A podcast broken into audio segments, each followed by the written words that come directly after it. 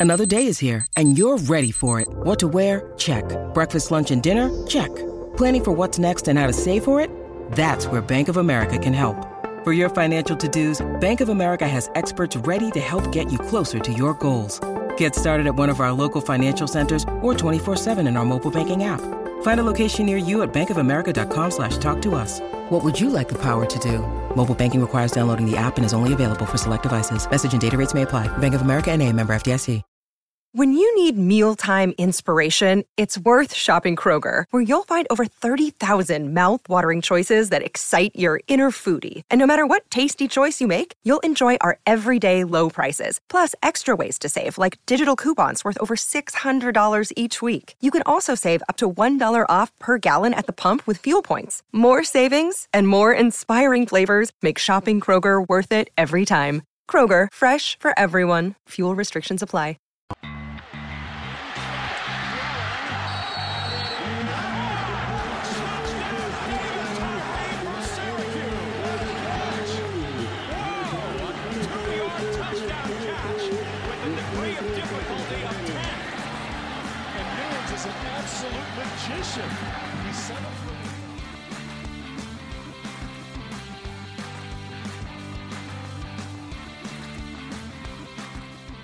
Hello and welcome to yet another week of Troy Nunes is an Absolute Podcast. With you as always, Steve Haller. Joining me on this wonderful week of way too much orange news, which none of us realized, uh, Andy Pregler and Christian Guzman. What's going on, guys? We neglected in our pre-show rundown to mention that Pete Davidson also paid attention to Syracuse for some reason. Unfortunately, Yeah. that meant we had to pay attention to Pete Davidson, so here we are. Yeah. It always Shout- makes me Shout, amazed. shout out to our shout out to our friend from Syracuse.com, Mike Curtis, who has been put on the unofficial celebrities coming to Syracuse athletic events beat. Good beat. It's a, Dude, it's I don't a busy beat lately, but Yeah. I was gonna say, uh, Christian. I don't know if you remember this when Arrow Man would just show up to a Syracuse football game once Steve, a year. Stephen Amell. Yes, Yep. he. I don't Really? I Really? did, I did some digging into this. Apparently, this was up until the co- up until the quarantine. He had I don't know what the connection was, but he had a friend. He's Or- so he's from Toronto, and Yes. just Yeah, I knew like he was adopted Canadian. Cuse as like his team. I think. Yeah. So once a year for 10 straight years, he and his friends would just get a box at the game and get absolutely trashed in Syracuse. And the there is a great story of apparently after he became famous for the Arrow show, uh, a, a Syracuse fan attempted to fight him in the Carrier Dome. And that was not the last time that he visited, but I think it was the second to last time he tried to visit. So that celebrities beat has been weird for a very long time. Yeah, thirteen I- years I in a can't row have he the- came. I can't really have nice things. I mean, this is why in Central New York. This is why in Central New York we cannot have nice things. Yeah, that sounds right. So It is very accurate. But you know what is nice that happened this week? Men's basketball won two straight games, which means that they are on a three game win streak. We are officially streaking. Uh, I, I'm Is going the to take. snowball on fire. in, Steve, uh, as a in the resident immortal in the immortal words of NBA Jam, he's heating up. the Syracuse Orange have won three straight games in the ACC against Wake on the road against North Carolina State. Uh, they beat Louisville yesterday. They now go to Boston College in a couple of days before heading down to Blacksburg, back home against Boston College, and then Georgia Tech. That's we talked about it last show. It's an incredibly winnable stretch, and it feels like the ultimate troll job to do the the whole thing where they have this giant run in the middle of the ACC play where they suddenly vault into the top half of the standings. But before we start prognosticating on what Syracuse could do, what they have to do, all I th- those different I think things. there's there's a cream for that. And now we've broken broken both of my co-hosts. Love this. I love I love how we're I off the very- rails in five I minutes. was very close to disconnecting and walking away. we should talk about what Syracuse did, uh, which was win two games. And I sent you guys a spreadsheet because I got bored after making dinner before the show and just wanted to see how big of an offensive improvement had taken place over the last three games. Um, I'm just going to say this. Buddy Boeheim and Joe Girard have gotten inc- like so much better in these last three games. However, the how much better is better is basically this.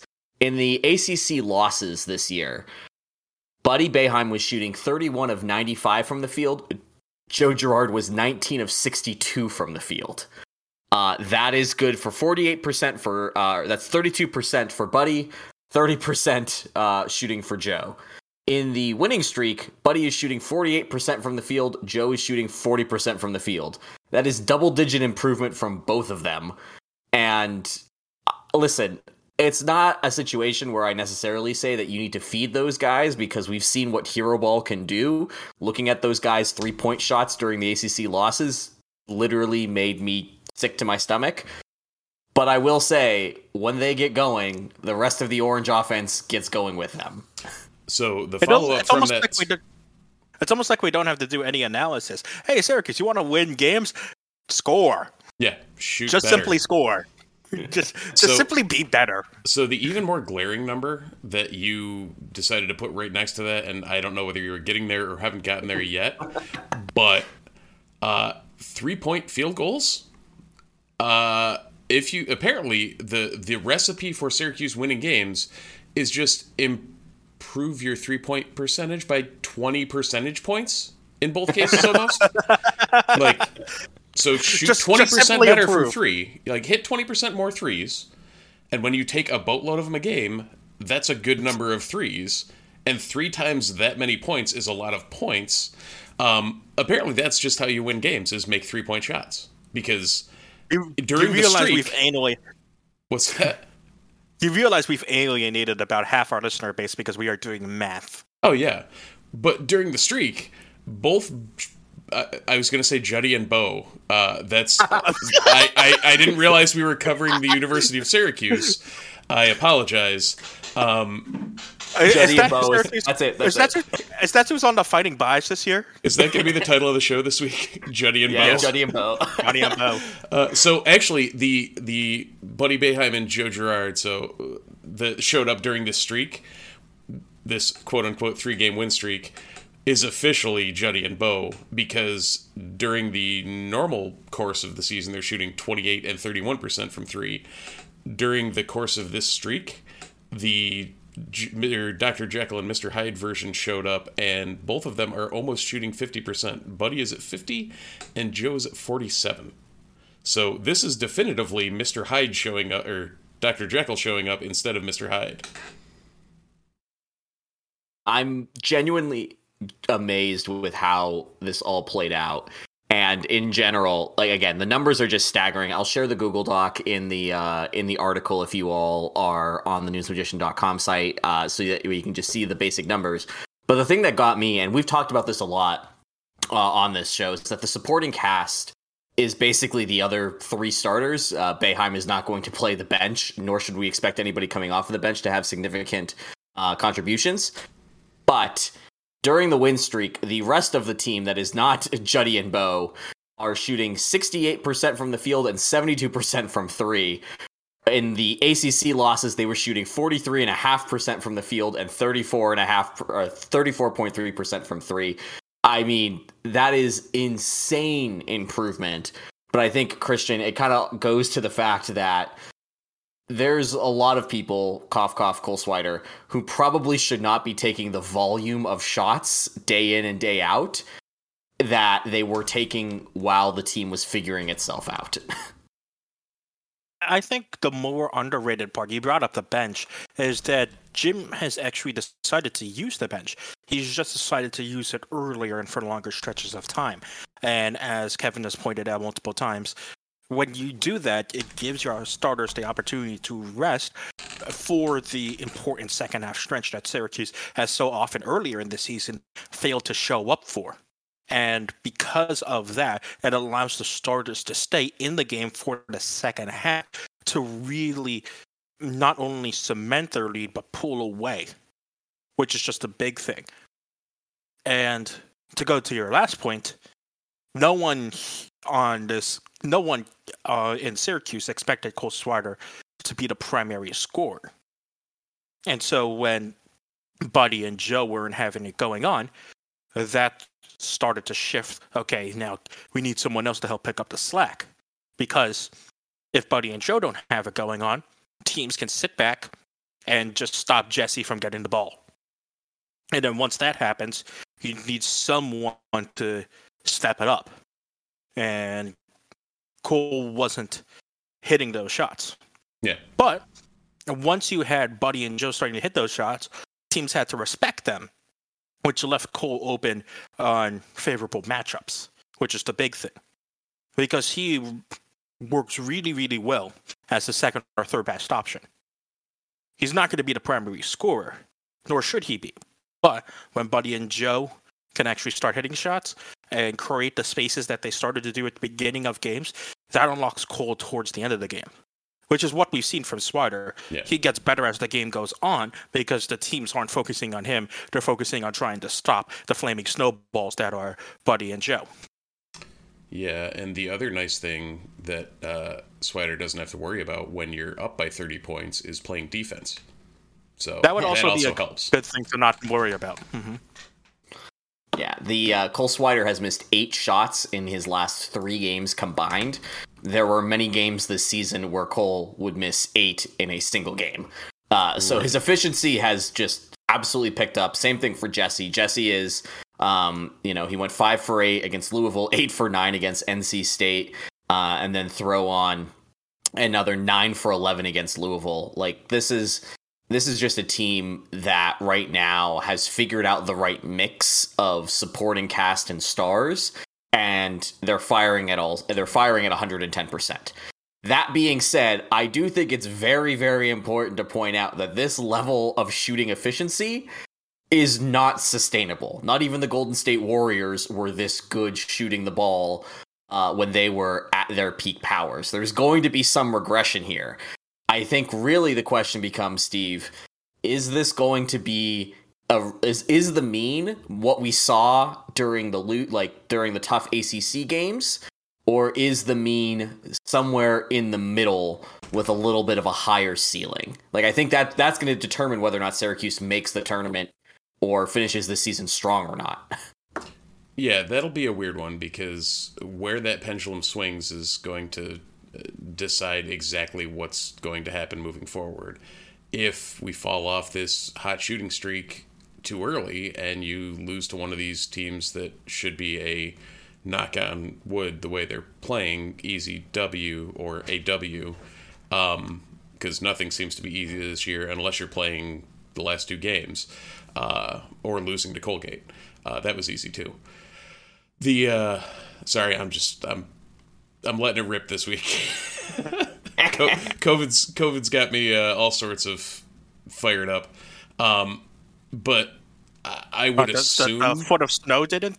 uh, no, no. We I, I've been losing uh, losing steam on that because the kid's been out playing in it, and when you're when your kid's four, you're out there playing with it with them, or playing in it with them. So I Whether you look at or not. energy energy levels like physically are pretty pretty tamped right now. Um, but yeah, the going into this last stretch, I, I think the regression will be above the mean of what we saw at the beginning of the year. I think some of the adjustments do make sense. Some of the adjustments have been, you know, it's, it's Jim Boeheim. Some of the adjustments have been the right adjustments. He knows what he's doing. Um, but the like you said, the the sustainability of this pace is it's it'd be unheard of if they kept this clip up.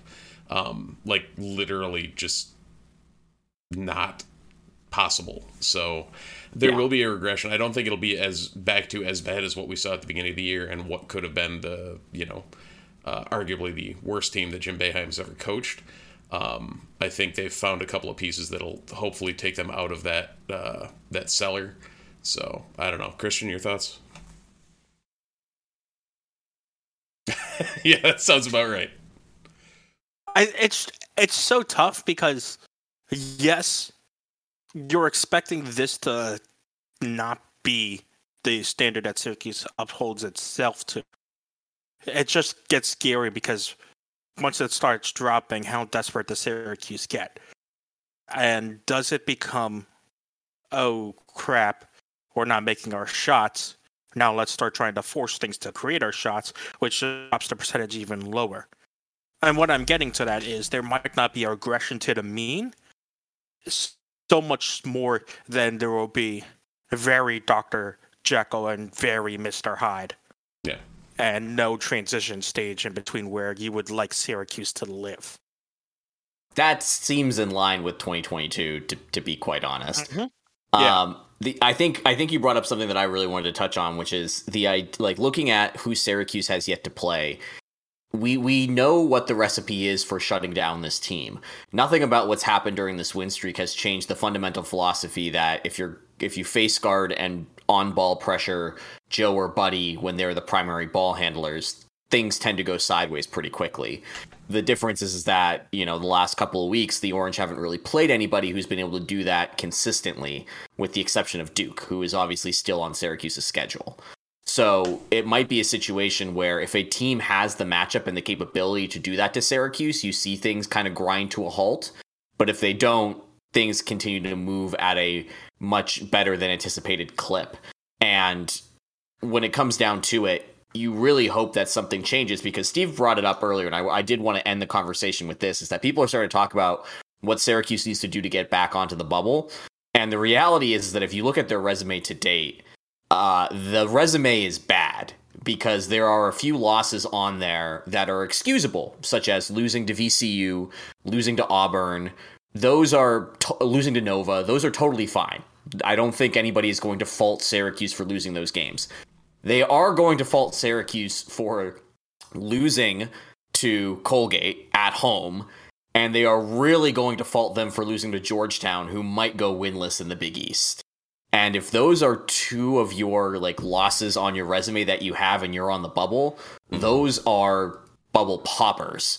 So the Orange are going to need to do a lot of work. That's going to require a lot of wins and probably some big wins where we will have to like Christian, we're going to have to see whether or not they can bring out that hot shooting persona against a team that wants to on ball pressure them and, you know, cause problems.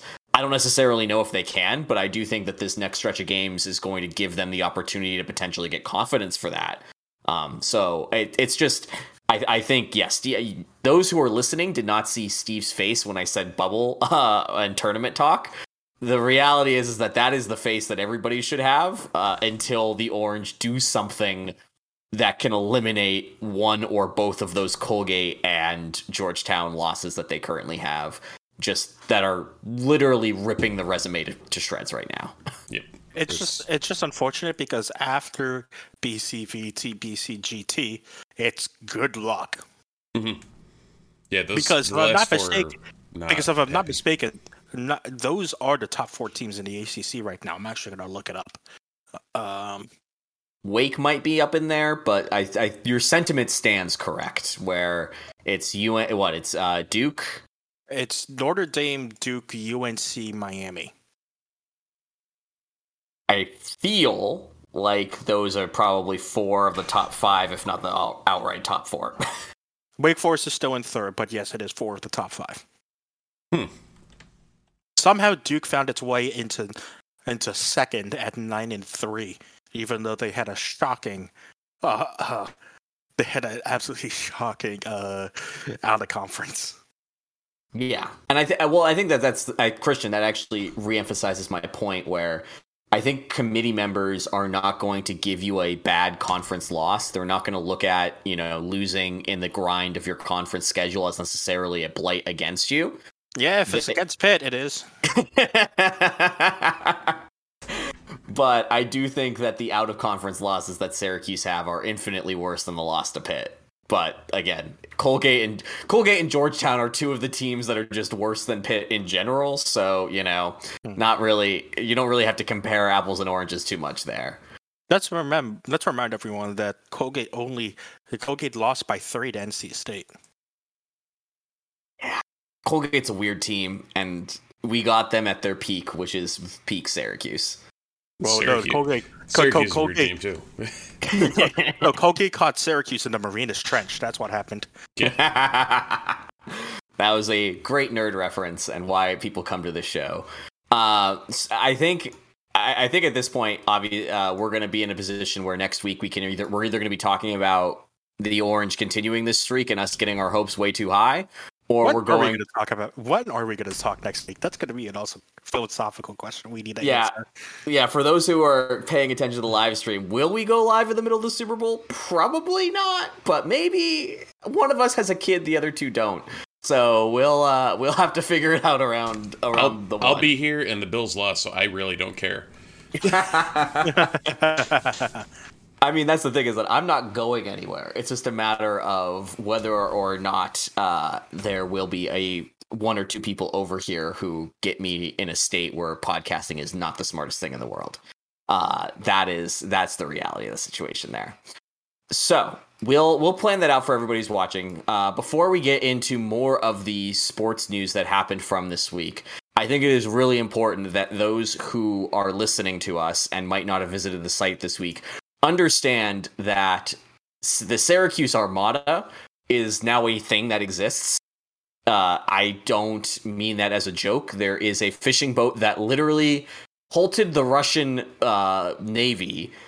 Uh, I don't really under. I don't think you really need to know more of the story, other than all of a sudden we are invested in Irish fishing boats. Yeah, We no, need house. that's We, we need house. We need house divided bot to get on this like immediately. oh god, yeah. That so I don't even. There's no even. There's nowhere to go. Like it, it's just too absurd. Like the, a picture showed up of a boat that had literally script Syracuse all across the back, and it's, and it's literally named Syracuse. And we're like, okay, how do we figure this one out? Kevin immediately was on it. Uh, got a. I can't remember who uh, pointed him in the right direction of um, Vessel Finder. So Yeah. you can Shout out, shout out on to Twitter. El, El Papone on Twitter. Nice. Thank you. Yep. Thank you for th- thank you for your investigative journalism, as they call it. Oh yeah. so gotta love it. There is the uh, the the Ottoman Empire has now been uh, expanded to uh, the We have a naval. We, fleet. we now have a naval fleet. So here we go. Okay, so which Irish athletes are we pillaging next? I mean, we already got we already got Courtney Brosnan for the women's soccer team. Okay, Yep. who else are we Mm. getting? Hmm. Um, That's actually Like, who else do we now lay claim to our territory out of Well- great Irish athletes? those of you since since both of you are not olds, you don't remember Matt Gorman. And uh, No. Matty Matty G had a uh, a stint in Ireland playing professionally. So uh, former Irish po- or former Syracuse power forward from Watertown actually uh, played uh, played in Ireland in their professional league for a bit after the uh, Natty. So I was gonna ask the question: Is Coach Mack technically Irish I- or no, I he's, think he's he's from Scottish? England. Scottish. I thought he he- was English? okay, He's English. I thought he was Scottish for some reason. I was I was very confused. I was going to conf- confuse him with Irish and Scottish descents, which I know is a very very thing that I do Yeah. not want to do ever. No. um, but yeah, I I honestly don't know if we have any Irish internationals currently on the team. But this is adding new layers and wrinkles for any of you uh, 16 to 18 year olds thinking about where you would want to go to school to continue your athletic prowess and uh, are of Irish descent. You should seriously consider coming to Syracuse as we now have an Irish vessel. And again, I, I, I my favorite part about this whole thing, and this is 100% a segue into our ad read, is that it is script Syracuse straight out of the home field apparel collection of vintage Syracuse apparel. It is that legitimately brand alignment coming coming together.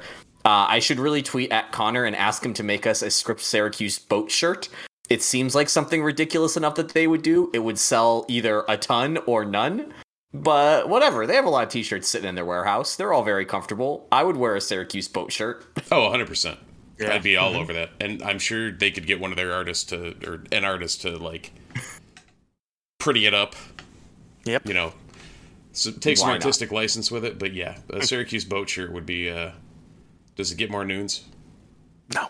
I don't think it gets more noons than that. And if you use promo code NOONS, N U N E S, you get 10% off your first order at Home Field Apparel. So go on there, grab that Script Syracuse t shirt so you can match our fleet logo and uh, say hi to Connor and the rest of the team over at Home Field Apparel for us. Uh, on that note, we get to talk about football because uh, for a week that was obviously dominated by positive basketball news, a lot happened in football this week. And we're going to start with National Signing Day. So, National Signing Day used to be when we would do all the talking about recruits, but now the early signing day period in December has kind of taken a lot of that luster out. However, for a school like Syracuse, National Signing Day is actually a big deal in the sense that Syracuse had a pretty solid class on National Signing Day or on early signing day. Eh, but with the number of transfers that were going out, with the number of big recruits that Syracuse were targeting that ended up being impacted by the crazy coaching carousel that took place, it very much benefited Syracuse to have open slots available on National Signing Day. And I feel like they used them to a pretty solid degree. So, uh, Christian, what were your initial thoughts on National Signing Day now that we got to see the list of transfers and recruits as a whole coming into the program? you'll say that definitely like the the big like point is that Syracuse really it, from what it seems like hit it out of the park in the transfer portal uh, when you consider the uh, transfers that Syracuse brought in in terms of uh, uh the big one being Elijah Clark from Rutgers, um, Dan Villari potentially, um, and then CJ Hazer, the one uh, Pri- Juwan Price uh, doing very, very well as well. And then on from the freshman side, uh, the big one being Francois Nolton, which is uh, the four-star recruit out well, of Florida. One of two four-star recruits, indeed, because indeed. we did have a have, huge flip from uh, uh, Georgia yes. Tech. Yes, uh, defensive back Greg Delaine, also from Florida, also four stars from ESPN, um, as well as Nolton. Um, so Though those are two big, big gets. Um, nice. The only caveat that I'll add to this is that I would have liked to see more wide receiver and more offensive line help. Um, Steve could probably talk more about the offensive line stuff. I think for me personally, um, yes, there's a depth on the offensive line, where there's no standout player on the offensive line that you say yes, this person could help also Bergeron anchor the right side and lock it down and make sure that we don't have Airon Servais 2.0. Um, th- that's my only issue um, in terms of the offensive line is while there's depth, there's no standout piece yet that I'm like comfortable with. Uh, and, and wide receiver because uh, we still don't know who's going to be the alpha in the wide receiver room, which is the more pressing, which is the more pressing thing, um, because I think you do need an alpha in that wide receiver room just to help out with the quarterbacking situation. Um, I know Steve, looking at you, you, you were. Uh, I don't think you completely agree with me on the off- offensive line thing, uh, but wide receiver. What gave you that idea? yeah, but uh, wide receiver, I think, uh, was a big miss in this receiving class. Yeah, I think I think you're not that far off on that though. A couple of the uh, the transfers do give you a little stopgap there. I think um, I think there may have been from the receivers uh, maybe some benefit of the doubt for some of these young kids um, from Babers and you know the the staff the staff that was and hopefully the staff that will be. Um, the the wideouts though definitely would have been nice to grab another another piece or two there. I think the bigger issue was on the other side of the big fat men in the trenches. Um, the the O line we have, especially with the emergence of Kalen Ellis last year, we have a solid starting five. Like we have five guys that can very easily start, and we saw the willingness of Dakota Davis to play out on the tackle, if that means Carlos Vettorello plays center. Um, I I would be perfectly happy with a um, Bergeron Ellis Vettorello, um, Bleich, Bleich, uh, and um, Dakota Davis. For, for those of you who don't know, uh, Steve has Chris Bleich's pronunciation written on his whiteboard above his computer, Yeah. and that has not been re- erased for a good year and a half. Nope, nope, still phonetically up there. Um, but that starting five is solid. There's a couple of young pieces that we brought in with Enrique Cruz, West Ho. Um, there's probably more that I'm completely forgetting. Austin Kwai. Uh, last year was a pretty solid talent wise offensive line class. So I'm not as worried about what they were doing there. The D line, we are thin. And I don't Yeah, mean like you phys- say that, I now, now that you say that, yeah, I forgot about the D line. Yeah, Yeah, like- there there isn't a lot there. and not just bodies but like physically thin like there's no beef and uh it'll be i i would i would assume uh chris Achuff will try and bring in a transfer at some point like we haven't gotten any help anywhere um just i think Belizaire Bassette and maybe one other d lineman but i think that was it um and like if they don't grab one in the portal, we're working with pretty limited uh, bodies and pretty limited experience. Yeah, I, I'm looking at the 24 7, the total list that includes both the um, uh, the early signing days and to uh, national signing day, along with um, you know the uh, all the transfers.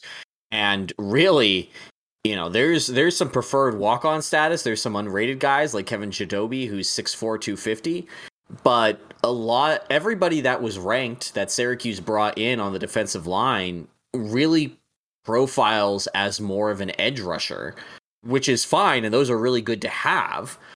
It's just not what the 335, as we've seen so far, needs, especially, Steve, as you pointed out.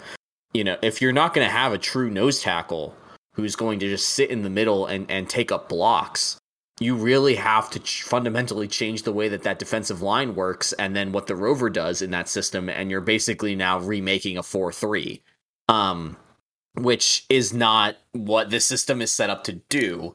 So I, i'm very intrigued on that front. I think defensive line after after all the dust has settled after all the transfers have come in there's definitely some real questions at the wide receiver position in terms of who is going to produce but you can at least see that there's guys with a solid spring and a solid fall could become contributors.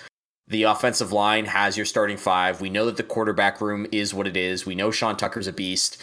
The defensive back room looks significantly stronger, and the linebacker room is very top heavy. And there are at least depth pieces there that we can see potentially becoming something. Defensive line is basically a giant question mark with not a whole lot of depth. And I feel like for a team that over the last three years has really struggled with injuries, that is your biggest concern, considering how big of a step forward the defense has taken over the last couple of years under Tony White. So that's not, I, I did not leave very much room for follow up there. Yeah. Um, but uh, I think one of the other questions I had coming out of all of this, um, and this will will I promise we're gonna get to the football schedule soon, nerd, uh, football nerds. We're getting there. Um, but when we By take that a you look at mean John when he's listening and wondering why the hell we haven't talked about it yet. exactly, Yep. uh, the, I think one of the things that I'm still curious about is who is who from this class, if any, are going to step forward and play right away. And it's not because there's a lack of high end talent here. We we talked about how great Nolton is, and LeQuint Allen uh, at running back is really solid and could end up, you know, competing for that backup running back position. That being said, it feels like where and what we need right off the bat, like Christian, like you said, and Steve, like you said, if we had had a high impact wide receiver freshman come in, they probably could have competed for a starting spot on day one. Same thing with a true defensive lineman who had the size. Instead, we've got a bunch of edge guys that, I mean, we we'll see what happens when fall rolls around. But this might be the first time under Babers that we don't see a quote unquote true freshman start from day one and be an impact player from day one, a la Deuce Chestnut this past season. Yeah, it's Yeah. It'll be it'll be interesting. I would say because you got to look inherently if you're trying to mine somebody who's going to get early playing time. Outside of the craziness of Kalen Ellis this year, which happened because of injury, you're probably looking at an early enrollee so uh, another thing that happened this week is we did find out officially who is in as early enrollees. So Francois Nolton, LeQuint Allen, Dom Foster, Dennis Jacques, Makai Mason, Jeremiah Wilson, Cornell Perry, Donovan Brown, and the Sorcerer Supreme himself, Max von Marburg. Um, the I think of those, you got to look to either Nolton or Jacques just because of the position they play, um, as to possibly you know uh, getting some run or getting something early in the depth chart. Um, I, I don't think. Uh, well, I guess Allen running back is a lot thinner than it should be, but um, they seem to also want to just hand the ball to Sean Tucker and say, "Here, head of every carry." So I don't know. I don't know what uh, what's going to happen there. Um, and or do we know if Josh Huff will be healthy by the spring game? That'd be nice. Yeah, That's a great question. Um, was the spring game announced this week as well? I feel like It that- was. Oh it my was. We'll get to that later. God, There's so much that a, happened. little- this a week. little behind the scenes look at, at uh, news projection at Troy International podcast before we move on. Uh, we when when we all load up into our chat before we um, go live, we we take a quick scroll and see okay what actually happened in Syracuse this week. And every single week we go, oh my god, this actually happened this week. yeah, and it's usually something major dropped that day after we recorded, and Yep. then it just snowballs from there. Where it's like, oh, and that happened. Oh, and you We wrote really that should article, and oh, we- Kevin said that, and We really should change our, the tagline of our of our podcast to be recapping the year that was the past week. sounds about right. That, It is- that is accurate. it's amazing how long seven days is. Uh, that is always my always my revelation here. Let alone when we like take a week off for, over the summer, and then suddenly that week we take off, something absolutely bonkers happens. Uh, so Well, yeah, that's an existential crisis that all adults live on to uh, discover. But let's move on. yes, before we break Christian even further and myself even more further, let's talk football schedule. So, as we just alluded to, the spring game was announced. Um, Syracuse is going to have a spring game on April 1st. And the rest of the football schedule is as follows. I'll read it off really quickly before we get into our thoughts. The season opens on the September 3rd, uh, Saturday, against Louisville. And the Friday game is later in September against Virginia. So for those listening, every game from here on out is going to be a Saturday. Um, so they open against Louisville on the 3rd. Then they go on the road to UConn, come back home on the 17th to play Purdue. Friday the 23rd against Virginia at the Dome. Homecoming game October 1st against Wagner. So that Wagner game got moved later in the season, which I think is probably a win because it ends up being a de facto bye week. Uh, going into the actual bye week on the 8th when they will f- play the Fighting Buys, uh, they have coming out of the bye week, they have the NC State Wolfpack at home. They then go on the road to Death Valley on the 22nd to play Clemson. Notre Dame comes to the Dome on the 29th. They then go to Heinz Field on November 5th to play Pitt. At home, November 12th against Florida State. On the road uh, to finish the season at Wake Forest on the 19th and at Boston College on the 26th. So, we have an article up on the website that kind of asks a lot of the generic questions that you always want to ask with a football season, like what's the biggest stretch? What are you most surprised by? What are you happiest by? Um, I think I just want to ask each of you, and we'll and we'll start with Steve. When, when you look at this football schedule, what is the first thing that really kind of jumps out at you now that you've had some time to marinate on it and really kind of sit with it and see what Syracuse is going to be working with? How imperative it is to start out the season hard and strong because once you get to that stretch from October 15th to November 5th, you're pretty well looking at well uh, because we're traveling to Heinz especially uh, you're you're probably looking at four straight losses right there. I mean, NC State's going to be one of the better teams in the conference, and according to Bill C, one of the better teams in the country this year. Um, yeah. For those that don't know what Steve's talking about, our our Bill C, who does SP Plus, that we all use very heavily in our football analysis, is going to be dropping. Oh, that'll come out this week too. Remember that? Oh my God. podcast. he will be dropping his full season preview this week, and and he is teasing out that NC State might be one of the best teams in the country this year, which is terrifying.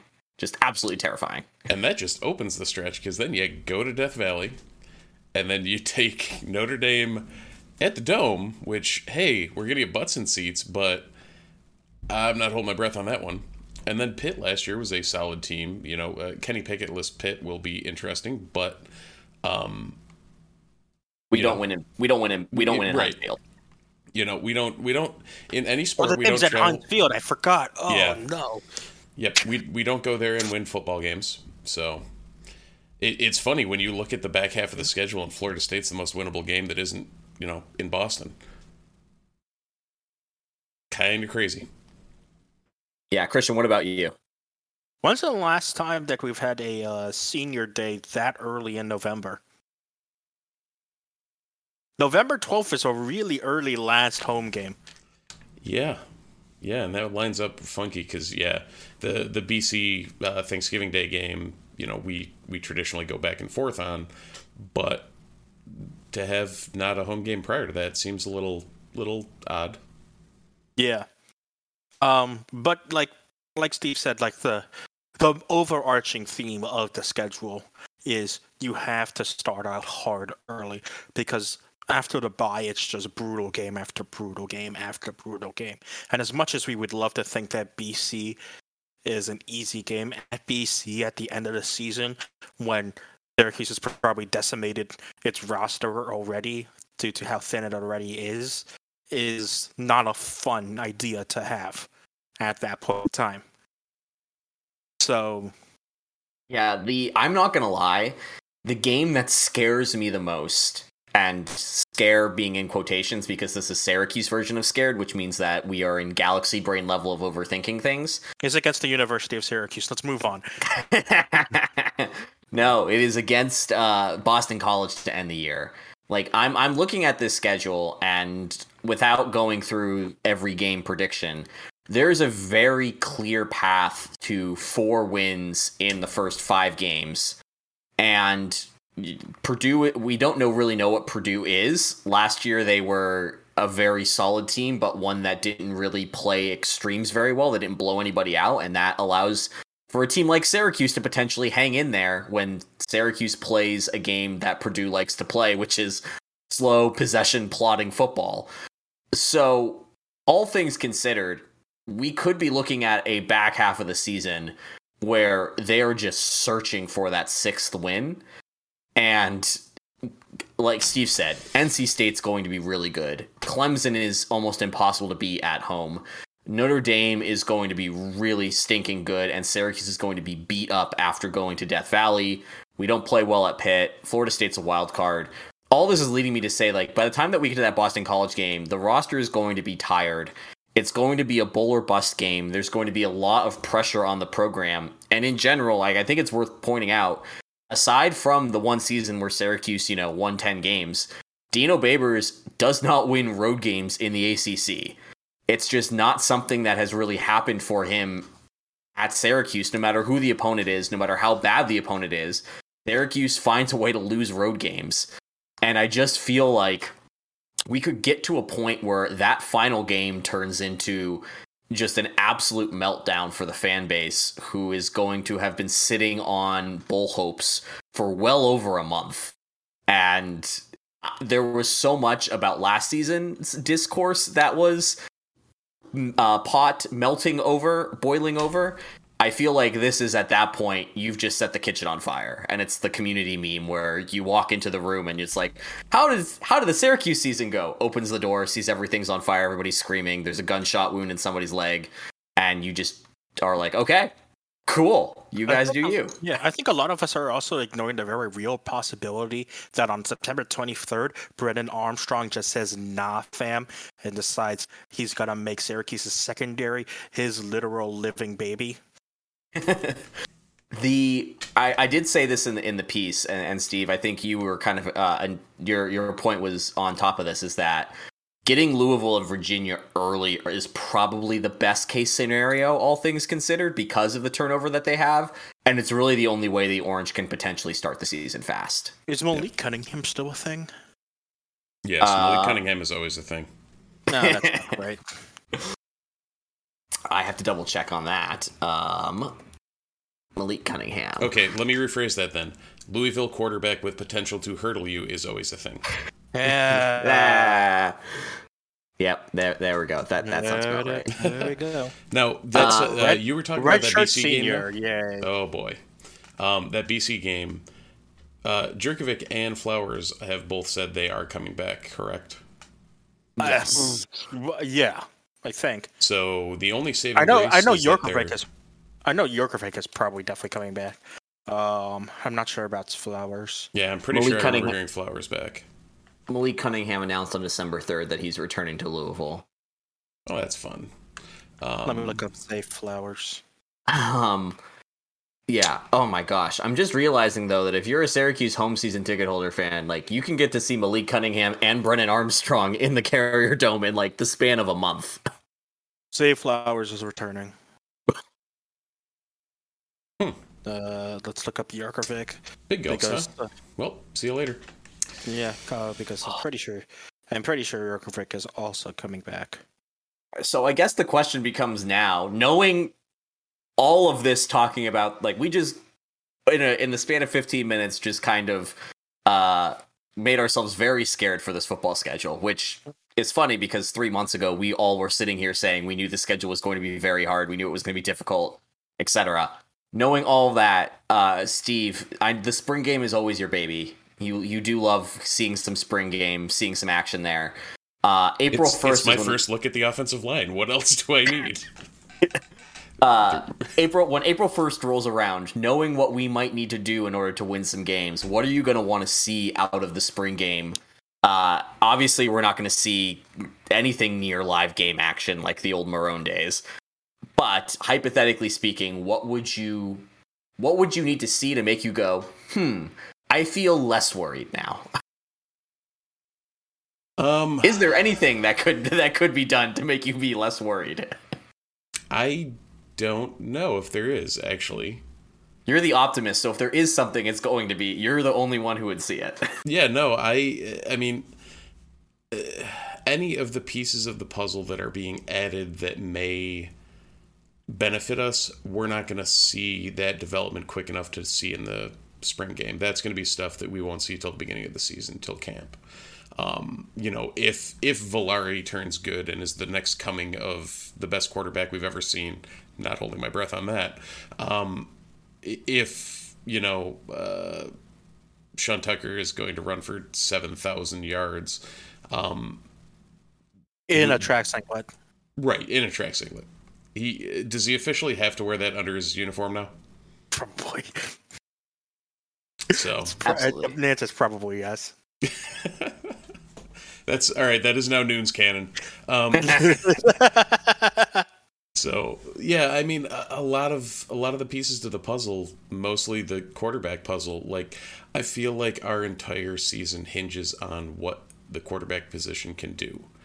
Um, half a year isn't enough for an A and back in, in like two months as it is, isn't going to be enough for an A and back to rework Shrader and unfurl whatever potential there is in his arm. Um, that said, we should, you know, maybe see a little bit of improvement or a little bit of change, or we may be able to see some of the the play play calling grooves that uh, they're they're looking to utilize for him. So uh, I don't know what we're going to glean out of the spring game, but it's at least bodies on the field doing things.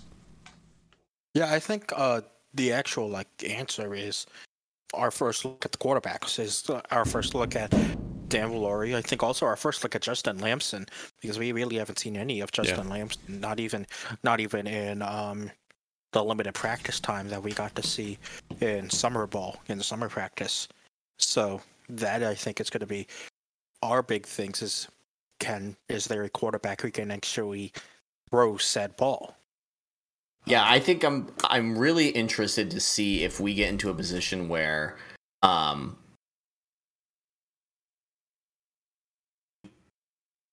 Yep. Yep. oh, we just lost Steve Hey, I'm back. for those Yeah, that are on the live yeah. stream. That was Good? weird. Cool. Yay.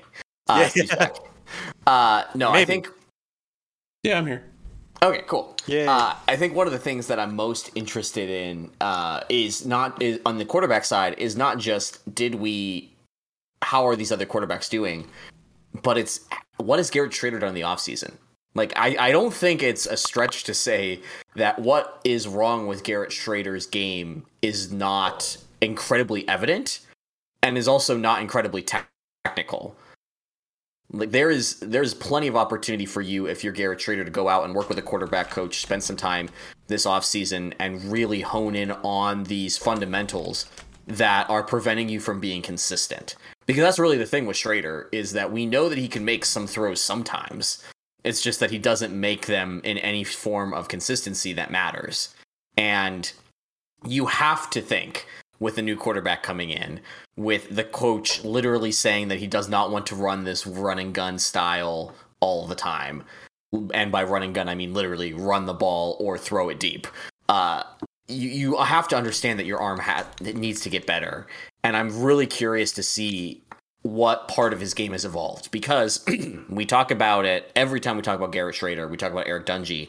That was the part about Eric Dungey's game that was really impressive was just how well he improved his arm, his accuracy, his ability to do the things that Dino Babers was going to ask of him each progressive year. And it's and it's a testament to Dungey and just how good and how devoted he was to getting better at all aspects of his game so that by the time his senior year rolled around, he was truly, you know, an unstoppable weapon. I I want to see if Garrett is going to go along that same line or if it's time for us to start looking to the future and look at somebody else because that development just isn't there. Uh, He needs to. I mean, Yeah. because we saw what happened when there was just such an imbalance on the offense. And Sean Tucker, while we would love to see him run 30 times a game, that's just not sustainable for a second season in a row. So oh, there come on. needs Sure it is. Right. Well, no, we want we want him to be able to continue to walk after this, right? yeah, Oh, never mind then. yeah. mm, I mean, don't you? Right? Right? Um, we uh, so like that's what you would. I mean, yes, Tucker might have a little bit of help when you have Jawan Price and Josh Huff, and maybe LeQuint Allen also in that running back room, but. There needs to be balance in that, and it's not going to be a high school offense. You don't want it to be a high school offense, especially against the defenses that are in this ACC and against the defenses that you need to win games against. So uh, Shrader has to throw the ball, and it it's got to be a it's got to be an off season of okay, what can you do well and what can't you do well. If you can't do anything well, then that's a problem, and then that's an issue you need to solve very quickly. But if you can do something well, like Shrader has shown that he can complete some good short passes, like on slants to Courtney Jackson, and then try and create offensive sets to open those up more regularly. I think that's basically what you have to do. Yeah, I mean it makes sense to to be able to pinpoint what he can do and to tailor something to it. And if there's nothing he can do outside of being a second running back on the field, which is what we were tasked with for a good couple of games last year, uh, it, especially towards the tail end when people figured out, hey, take away the inside shoulder, he's not going to throw over the top of anyone, and you're good. Like, if they can isolate to the point where it takes out any ability of him to make the plays that he needs to play, make the make the plays he needs to make in the air, then they need to do something else. There's no there's no two ways about it. Yeah. I I I definitely am I'm happy that we're in a position where this team is at least interesting. That this is not a boring situation. This is not an offseason we're going into where there's things that we expect. There's a lot that can change. And I legitimately hope all things considered now that we're we've got a spring game date, we know that it's going to be televised. We know that That returns There's- me to a question I had uh, a couple of weeks ago. When's the last time a spring game is actually televised for Syracuse? No I never. I it there used a one year i think it was my freshman year it was televised locally on CNY Central. Oh yeah, they may have done it like on. Yeah. Okay. Yeah, Gotcha. but Was this it, ever, was it was it ever was it ever on the now former Time Warner Sports Cables sports channel? I mean that might have been it too. I honestly they all kind of blur together in my brain. Uh I'll check with Johnny and see if he ever covered one for if they ever actually televised it. there was definitely one year when it was televised when I was vaguely aware of it of of Syracuse football, but I do believe the practice stopped with if it didn't stop with Shafer, it stopped the year before Shafer came in because they believed it would get more people to go to said spring game. Never does. Um, no, never does. So I'm glad that they're televising it. I'm glad that there's going to hopefully be some media opportunities, and there should be an opportunity for us to hear from and talk to the players and the coaching staff because there's a lot of questions that we have. And I'm really intrigued to see what the general vibe and what the personality of this team is going to be. Um, because it's gonna, this is gonna be a cr- really difficult season yeah. and they're gonna need to they're need, gonna need to have their shit in order in order to get this uh, get the season through. So, on that note, we have almost completed our entire tour, um, but we do want to do our weekly wrap up of non-revenue sports. Let's talk about the Olympic sports because Christian, the Olympics are happening, and Syracuse has an Olympic tie. Syracuse does have an Olympic tie. I forget what her name is, but it is a um, it is a former uh women's uh, hockey player who is a captain on the Japanese lacrosse team. Uh, Hockey team. The hockey team. I'm in lacrosse mode because huh, lacrosse starts next week, and we just saw a goalie assist in the Duke Vermont game. Um, Oh, fun! yeah, that was a lot of fun. Um, so that is fun that the uh, the Syracuse that Syracuse has a um, a tie. Akande Hosoya Yamada, uh, I think is her, uh, how you pronounce her name. Um, but yeah, captain uh, is an is a alternate captain at uh at uh for Japan, which is great. And Japan, I believe, won their first two games in um in their pool of uh, uh women's Olymp- Olympic hockey. So, congrats to them. Big W there. Uh, very, very, I love- much so. after the Summer Olympics, where Syracuse was on, you know, front and center on a lot of things, it's great to great to see some winter love too. Even though uh, I'm sure that those of you who are just local CNYers might know some people down in Lake Placid who have connections. Seeing that Lake Placid and the general Central New York region is going to be where you're going to get Americans training and living or being from when it comes to a lot of those more specialty uh, winter sports that take place.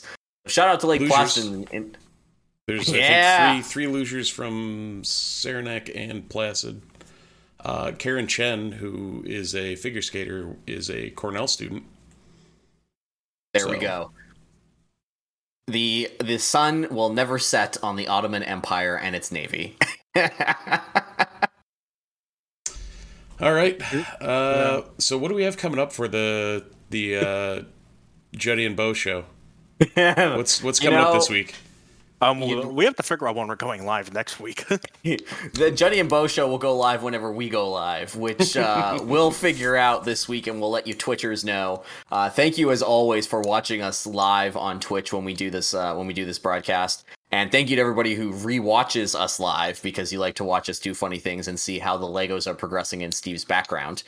uh, I also want to do a big shout out to those who have been listening to us. I know that at this point in time, you're not getting John and Dan back, and thank you for those who have stuck with us. we really do appreciate it. And for everybody new who is joining in on the podcast fun, we're glad to have you here. Uh, we really do appreciate it. Make sure you subscribe, rate us, review us, give us five stars. Uh, if you don't give us four stars, or if you don't give us five stars, we're going to assume that you're a Georgetown fan, and you don't want that. So please give us give us all the good ratings, help the algorithm uh, continue to promote our show, and we really appreciate you doing uh, your great supporting. So yeah, there's my spiel. Uh, I think this is another week where we can end with an actual happy go orange. yeah, sure. Go orange. Go Orange. That